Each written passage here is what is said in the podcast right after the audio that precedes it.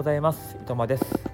中学校の教員図書館の司書教諭子育て情報誌ギュッテのパパブロガーをしたりしています。このチャンネルでは読書×行動が最高の自己投資一般人が豊かな暮らしをするためのお金健康教育なんかについてお話をしていきます。本日は嫁ブロックについてのお話なんですね。はい。まあ嫁ブロックだったり、まあ、夫ブロック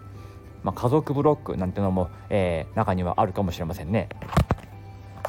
でまあ、何かっていうとね、えー、自分がやろうと思ってることを、まあ、ことごとく反対してくる、まあ、パートナー家族なんかのことを、えー、嫁ブロックとか夫ブロックまたは旦那ブロックあとは家族ブロックなんてのも、えー、あるかもしれません。シュートブロックとかね、うん。まあ、これに関するねあるかなと思ったんですけどなかったですね。うん、まあネット記事とか YouTube 動画なんてのは、えー、ありましたけども嫁ブロックに関する本はちょっとなかったですね。えー、でも多かれ少なかれブロックされてる人ブロックしてくる人、えー、身近にいたりするんじゃないでしょうかと僕は思うんですけど。で、まあ、そういう時、まあ、自分がねえブロックされる側だった時にどうすればいいかというところなんですが、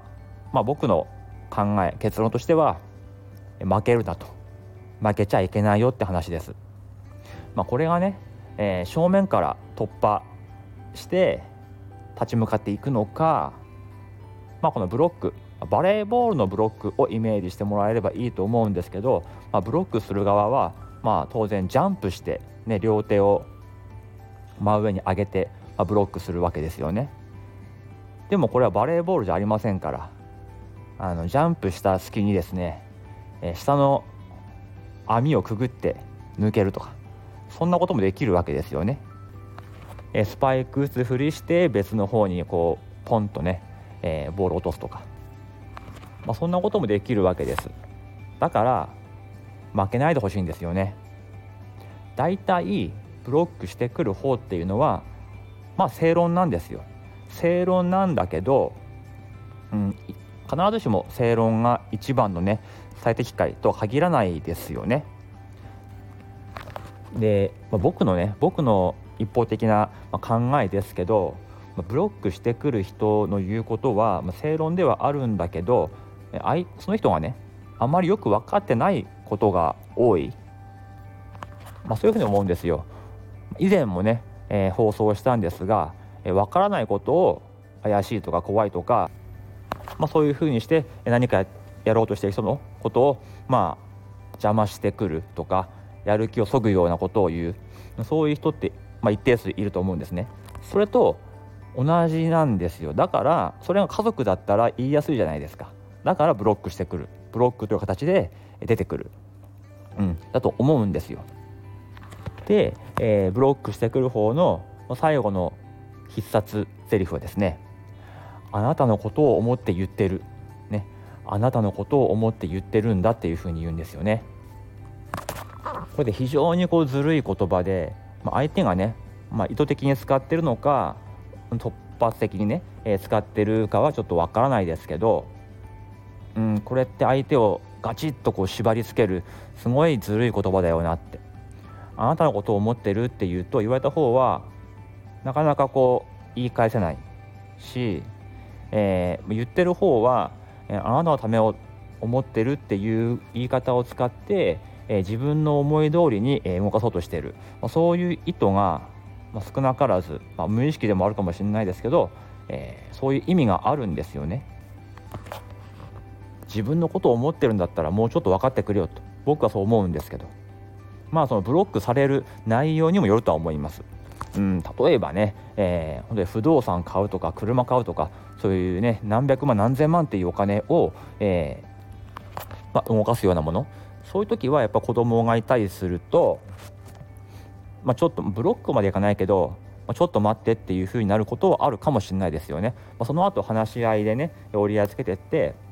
ややっていこうっていうところもあるかもしれないし全くね、調べようともせずにただ頭ごなしに、やめろと。怪しい怖い、ね、不安だとか、うん、失敗するとかね。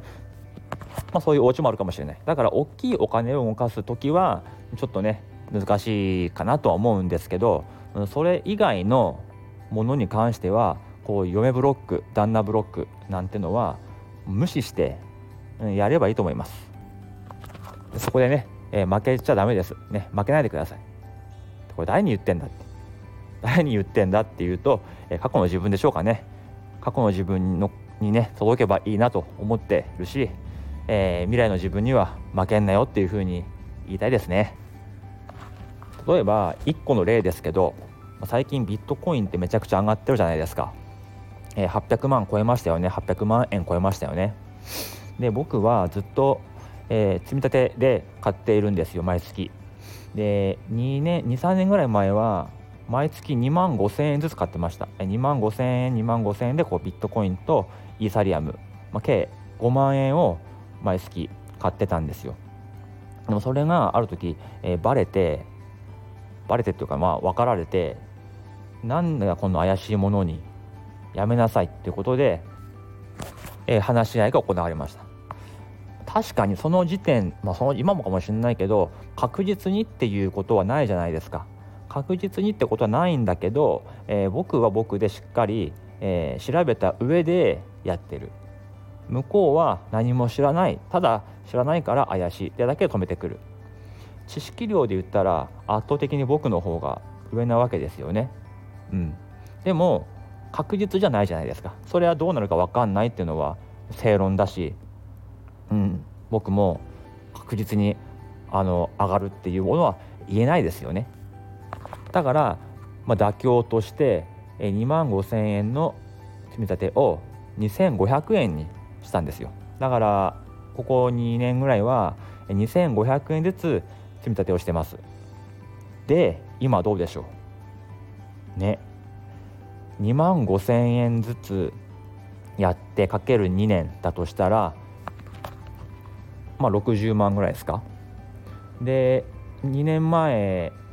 から今は4倍ぐらいになってる。そしたら今240万ぐらいになっててもおかしくないですよね。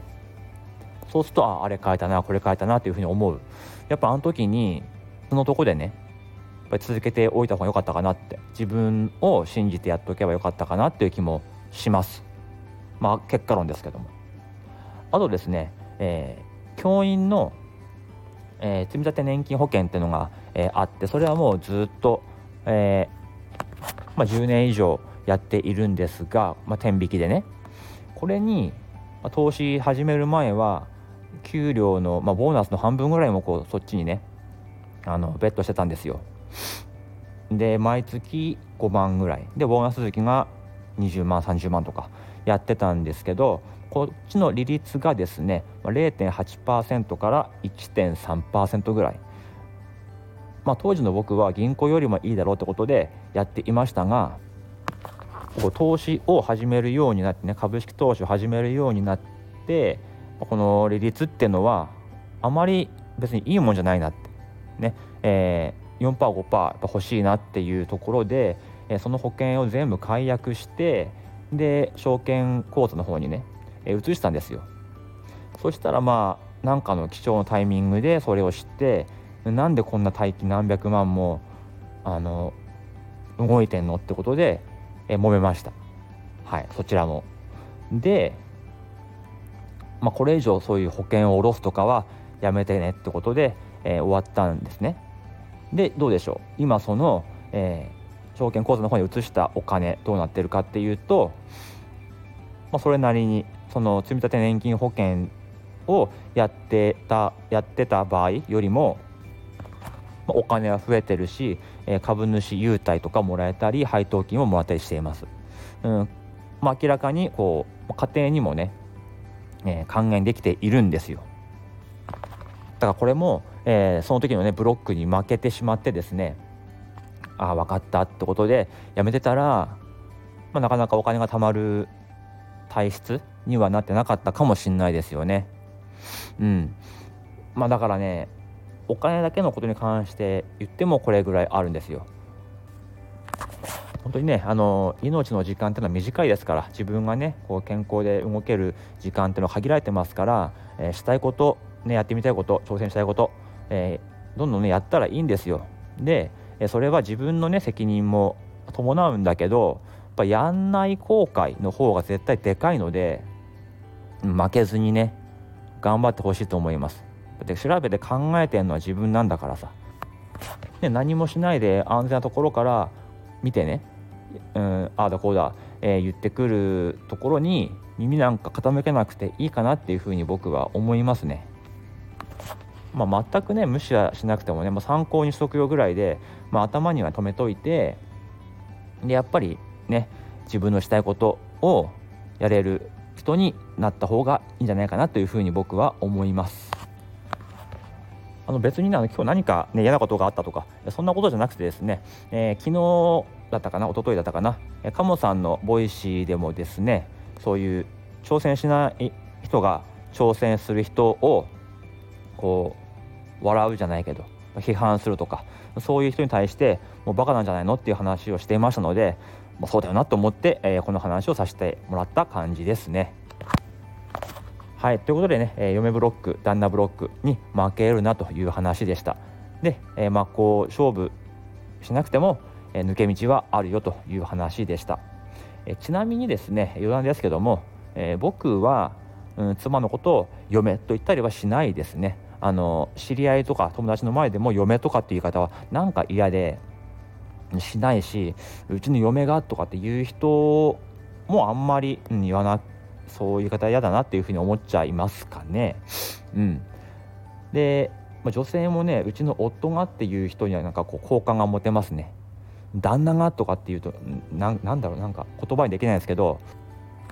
あんまりこう上品じゃないイメージがありますかね。うん、奥さんっていうのもねうちの奥さんってまあ、言うこともあるかもしれないですけど実際ね全然奥にいませんからね。もうぐいぐい前に来ますから全然奥にいないから奥さんじゃないんですよ。あと相手の人にお宅の奥さんはっていうことを言うことはあると思うんですけども妻さんはとか夫さんはって言わないですよね。奥さんは旦那さんはってやっぱ言っちゃうんですけどなんか別の言い方あるんですかね。やっぱ奥さんは旦那さんはって言っちゃいますね。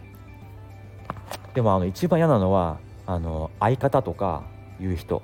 うちの相方はとかまあね大人大人になってからはあんまり出会わないですけど前結構いましたよね。うちの相方はとかっていう人。相方って何なん？どういう関係なの結局みたいなね。ネタでもすんのかよ？みたいな。あと、うん、同居人とかね。うちの同居人が同居人って誰？家族なん？それともなんか紐なん？紐とかいるのみたいな。そんなんやったらうちにも7歳とか3歳の同居人いるわと思ってね。同居人って何なんでしょうかね？あれよく分かんないですね。もう彼氏とか夫とかなんかパートナーとか友達とかなんか言えばいいじゃないですか。うちに同居人がいてとかな何なんだろうあれっていうのがね。なんかむせちゃいましたけども、まあ、そんなねありませんかね。僕はあの同居人とか相方っていう言い方がすごい嫌いです。はい。ということで今日はですね、えー、嫁ブロックについてお話をしました。今日の配信が結構どうでもいいよねって思った人。特に後半ね。あとはねちょっといいねとか分かるっていう人はも、えー、いいねボタン押してもらえると嬉しいです。X ではあまりこういう発信はしていません、えー、たまに見られてる可能性があるからです。ただね X の方でも、えー、発信してますのでご興味ある方はプロフィールの方見に来てみてください。では今日はこの辺でおいともいたします。また明日。